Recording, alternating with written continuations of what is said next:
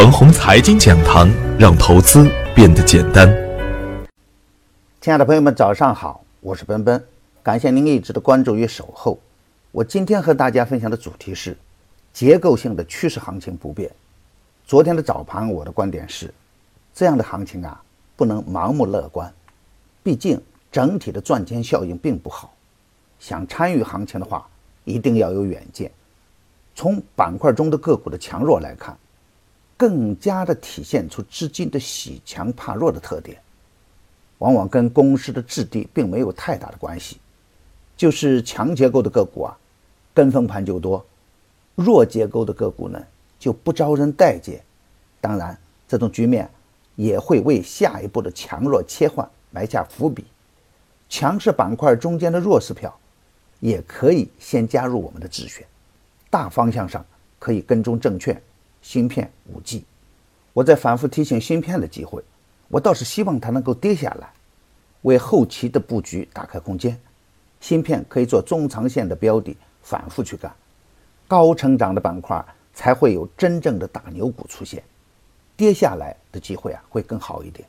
底部强势启动的个股呢，可以高看一眼。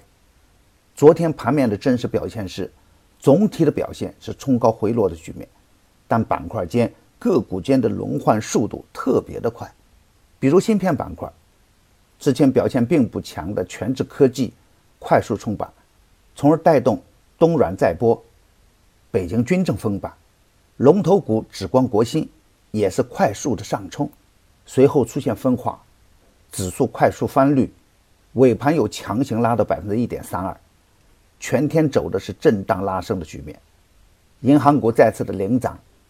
中字头盘中也有强势的表现，中国中车一度冲板，再创本轮反弹的新高。另外呢，在航母概念的催化下，军工、船舶都有不错的表现。航天通信、中光防雷、中航黑豹、航天科技封板，叠加芯片的景嘉微封板，军工板块中间的很多个股啊都有不错的表现。茅台表现较弱，京东方 A 又有减持的公告。给白马板块带来一定的压力，盘中白马股大幅的杀跌，这也是市场不稳定的一个重要因素。一直强势表现的白马股未来之路如何演绎，成为市场关注的重点。而高位股的崩盘呢，给市场带来的冲击不能小看。比如永跃科技、科生科技、明雕股份、华灿光电等个股，一旦高位走弱，就如同股灾再现。盘面上有资金拼命护盘，但护盘的力量呢较为分散，总体分化的格局出现。长期以来啊，A 股中间的大盘蓝筹股很少得到应有的表现，所以啊，蓝筹股的价值修复是可以理解的。